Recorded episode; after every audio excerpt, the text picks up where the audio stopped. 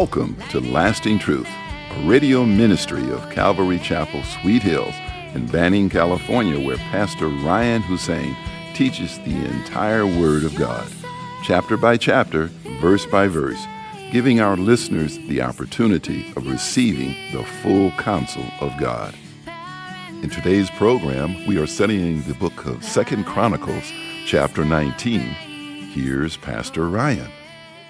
Chronicles chapter 19. As you know, Jehoshaphat, king of Judah, was just spared by God in the previous chapter. He was in disobedience because he went up uh, north into the northern kingdom of Israel and aligned himself with the wicked king Ahab. And Ahab was extremely wicked and it was not for God's people, let alone a king who is honoring God to go and align himself with the wicked king. And so he went up there, as you know, and um, uh, King Ahab talked him into joining him uh, to fight the Assyrians. And uh, Ahab told Jehoshaphat, You wear your kingly robes, and I'll wear a disguise. And again, in disobedience, his discernment had failed him. And so he, he said, Okay. And he put on his kingly robes and he went out and the Assyrian said, look, there's the king of Israel. Uh, let's kill him. And so, uh, right when they were about to kill him, he cried out and God spared him and redirected those who were going to kill him uh, somewhere else. And then some random Assyrian just shot a, a an arrow into the sky and it hit Ahab and killed him. He was propped it up on his chariot and died there. And so God had just spared Jehoshaphat, but we know that Jehoshaphat is looked upon as a good king. He, he made many reforms that were just beautiful, you know, like the other good kings, like his father Asa, he removed the, the um, pagan places of worship and removed those uh, wood uh, poles out of there. And one thing that he did that was unique than the other kings is that he actually sent the Levites out to the various villages and cities of his kingdom to go and teach the commandments of God. And so there was a real turn towards the Lord, a real revival, and the people had a heart for God. And because Jehoshaphat did these things and he delighted in the Lord, God blessed them and established the kingdom under his hands. However, uh, Jehoshaphat developed an affinity to uh, King Ahab, as I just said. But the word affinity is one, you know, that I have to bring up because the word affinity, I mean, we generally understand it as having an attraction to something, but it actually, the first definition of affinity is to be united uh, or to make a union with someone through marriage. And that's what happened. He had his daughter, Jehoshaphat had his son marry the wicked Jezebel and Ahab's daughter Athaliah. And so there was an affinity in the sense of they were, they made a pact or a union through marriage, as the kings did at that, at that time. But he also had an affinity towards the guy. He had an affinity towards the things of the world, the wicked things, and like, you know, how this can happen to such a godly man, you know, uh, we're, we're taught in the Bible very much so to beware of prosperity. And I think it was prosperity that him not being able to handle the blessings that God blessed him, that he became complacent in that prosperity and took his eyes off the Lord and began to acquire an affinity towards the wicked king when obviously it was a no-no for the Lord.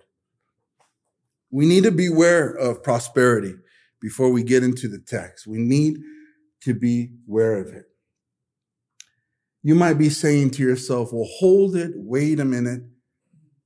I'll never be a king. I'll never have that kind of gold and silver and palaces and all of these things. But the reality for the Christian is that the moment we put our faith in Jesus Christ and what he has done, the son of God has done for us on the cross, his blood shed for our sins. The moment we put our trust in him, all of our sins are removed and forgiven. And he gives us eternal life. And he gives us his Holy Spirit as a guarantee that we're going to heaven, right? And then as he rose from the dead on the third day, we live new lives, eternal lives, already seated in the heavens. We are already there. We're just not there yet. And the reality is we become kings and priests unto our Lord. We inherit an inheritance from the Lord immediately. So you may think, I don't have any much money in the bank. I'm poor. I don't have much. I'm financial. You're prosperous in Jesus Christ. You're very wealthy in the Lord, and so am I. Maybe you've forgotten about it, and it's a reminder to you that all the riches that you can possibly desire cannot compare to the riches you have in Jesus Christ. And that's where I feel Jehoshaphat failed in, in his prosperity. He forgot to realize that all of the blessings he acquired, all of the blessings God gave him, they were blessings from God. He, it wasn't him acquiring them. It was the Lord, God himself of the universe who bestowed it to him to be a steward of it. And then in the prosper, like I said, complacency, forgetting that, perhaps thinking it was his own intuition, his own wisdom, his own knowledge, his own strength that did it. No, it has always been God. You're still the same guy, but now God is giving you a lot of stuff. You're still the same gal, but God is now giving you a lot of stuff. God has given all of us a lot of stuff in Jesus Christ. Pastor Chuck, I always remember him warning us pastors at the conferences about prosperity. You know, watch out. If God blesses you with, with a church that, that grows in number and finances and, and, um, and resources and influence, he would warn his sons in the, fa- in the faith, watch out. They're going to want you on the, on the shows. They're going to want you uh, amongst the stars. They're going to want you, you know, in places where you know, you never thought you'd find yourself. Don't let your head get big, he would say. You know, keep your eyes fixed on the Lord.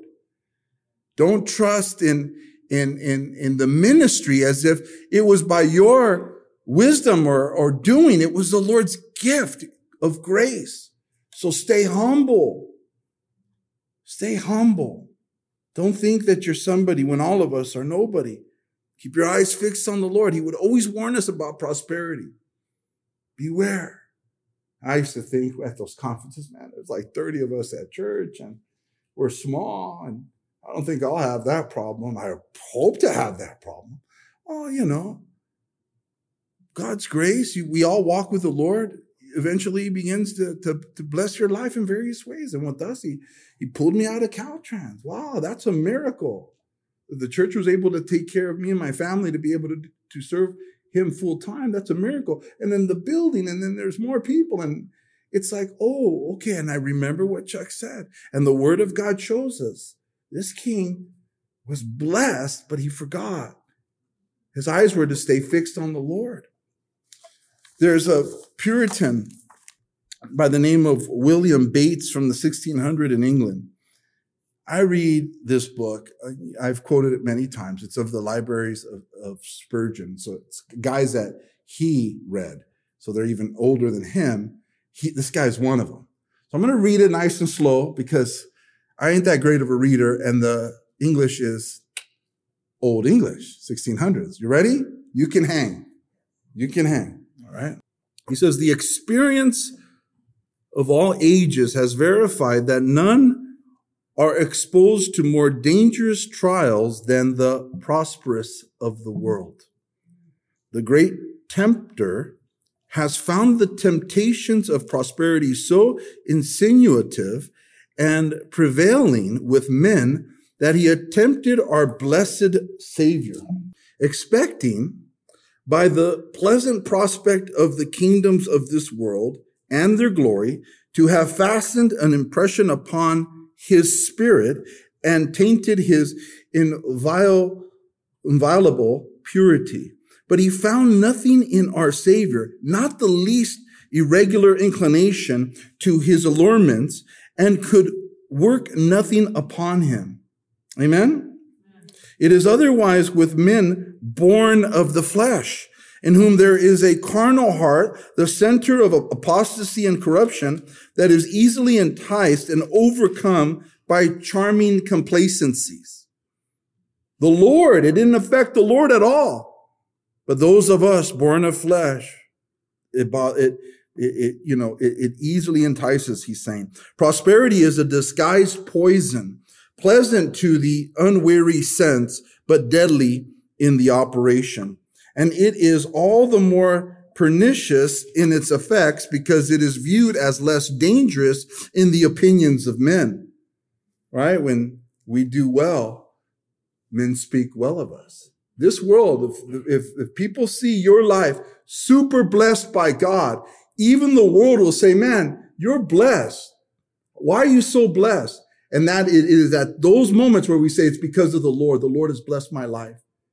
I have done nothing. No, it must be your schooling. It must be your, your, your strength, your, your humanism, your philosophies, your, your diet or something. No, it's Jesus. He's given, and, and that's where the test is. And, and again, I'll, I'll take a break, but Jehoshaphat was so prosperous that everyone was looking in on that prosperity, wondering, what's up? How did that happen? And that's why Chuck would say to the pastors, beware when if God blesses the church, people would show up to Costa Mesa. How did this happen? Why are all these people here? And those are the most beautiful testing, and those are moments to say, I've done nothing. It's the grace of God. It is the grace of God.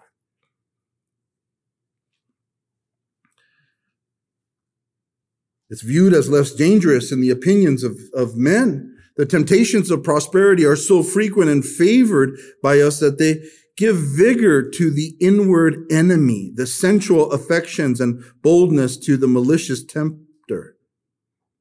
They foment the carnal appetites that defile and debase the soul and are the more rebellious and exorbitant, the more they are gratified. And so our flesh, when there's prosperity, is tempted to want more and to be fixed on, on the, the, the possessions, the power, the pride all of whatever the riches, our, our flesh likes that stuff.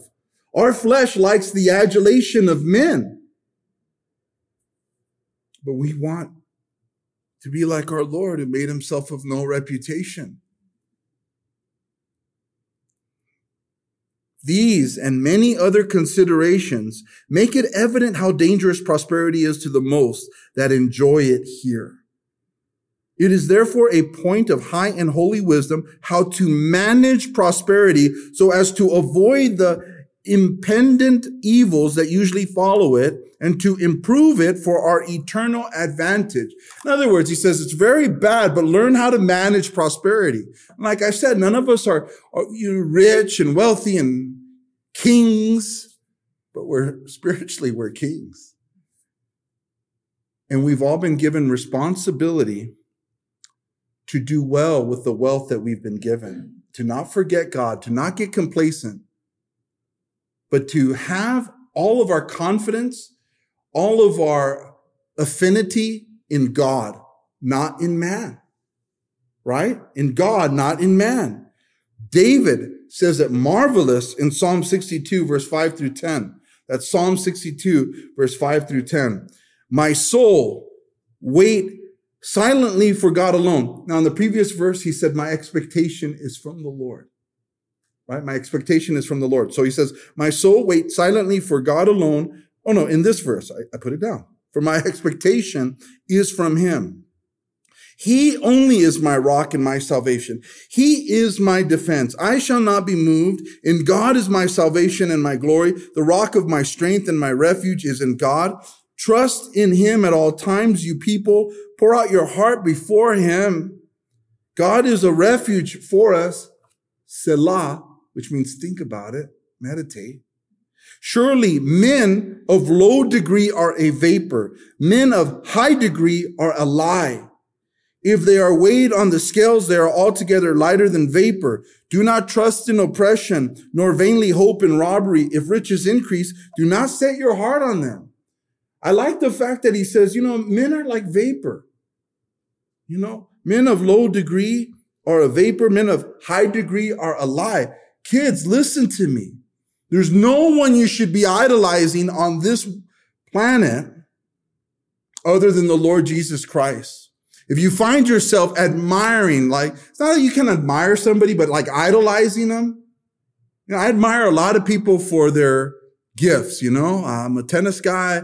I'm watching, uh, Djokovic play the Australian Open. I admire his tennis, but I don't worship him, right? I di- you can dig on things, but it's, it's when you, you're seeking after that which eventually takes place of your relationship with God. God comes first. God is to be elevated. And that psalm that was already there for Jehoshaphat to, to read it, to know it, to be able to say, I don't need to go to the northern kingdom. I have everything I need in God. That's what that psalm says. I, my expectation is from God. You know, what do you need other than God? What do you need? That's what we teach our children. What do you really need? You, you need God, God's love, God's hope, God's grace, God's mercy, God's peace, God's riches, not the world's. Those things leave you empty. And so, Proverbs 23 says, in verse 17, do not let your heart envy sinners, nor be, uh, but be zealous for the fear of the Lord all the day.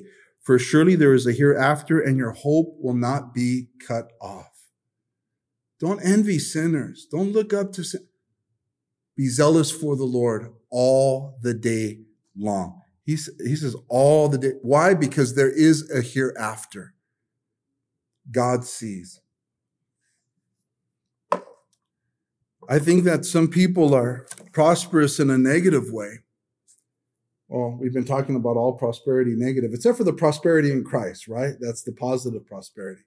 But I think that there's people that are prosperous in the sense of, of, of spiritually, they, they believe that they've attained. They believe that they are full and no need of like being that hardcore for God. They're out there. You may know some of them. Christians who, who, who have maybe a lot of scripture knowledge, a lot of uh, church knowledge, but you watch their life and they're like, they don't fellowship with anybody. They're not around. They don't go to church. There's no fruits really of the spirit. There's no, there's no joy. There's no, nothing happening, but they have all this knowledge and you may think they have all this wisdom. You have to discern with people, with Christians. Are they, are they living lives where they think they're full, but really they're empty? Jesus said in Matthew 5, 3, blessed are the poor in spirit, for theirs is the kingdom of heaven. Blessed are the poor in spirit, for theirs is the kingdom of heaven. He said in Matthew chapter 5 verse 6, same thing, Mount of Beatitudes. Blessed are those who hunger and thirst for righteousness, for they shall be filled. Are we still hungry for the Lord? Are we still poor in spirit or are, are we prospering? Do we think that we're so prosperous spiritually that we don't need all this Bible? We don't need all this study. We don't need to pray like we used to. We don't need to serve the Lord like we used to. I, I have enough knowledge now. I have enough understanding. I've been to tons of Bible studies. I've been going to church for many years. I, I, you know, my fingers smell like Bible. I, I'm in it so much, but, but there's no real humility like Paul says, I have not attained.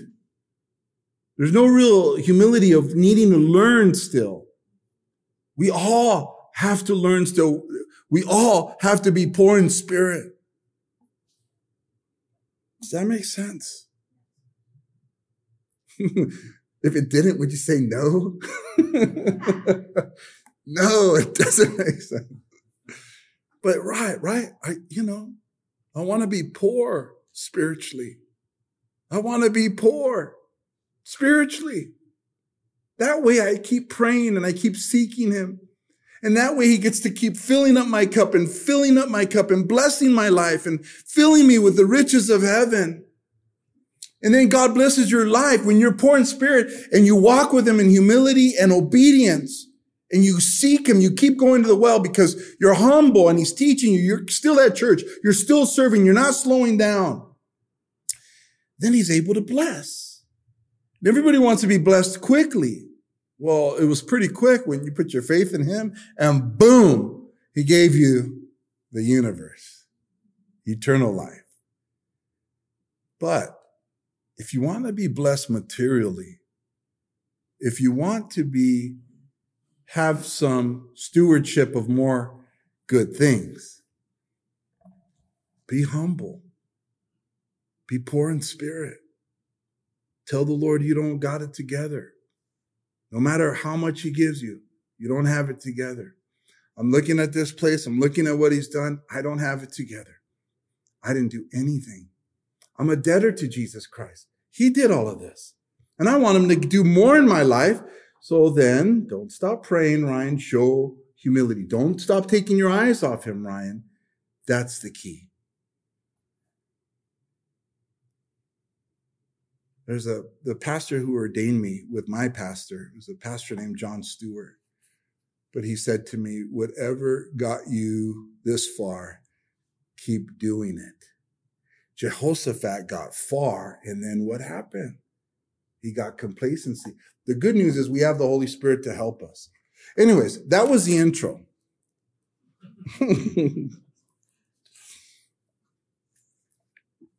All right, verse 1. Then Jehoshaphat the king of Judah returned safely to his house in Jerusalem. And Jehu the son of Hanani, the seer, went out to meet him and said to King Jehoshaphat, Should you help the wicked and love those who hate the Lord? Therefore the wrath of the Lord is upon you. Nevertheless, good things are found in you in that you have removed the wooden images from the land and have prepared your heart to seek God. So the Lord chastens those whom he loves, the Bible says, right? Your sin will find you out. And so basically, he comes home. But how good is God? He cried out in that battle and God saved him from certain death.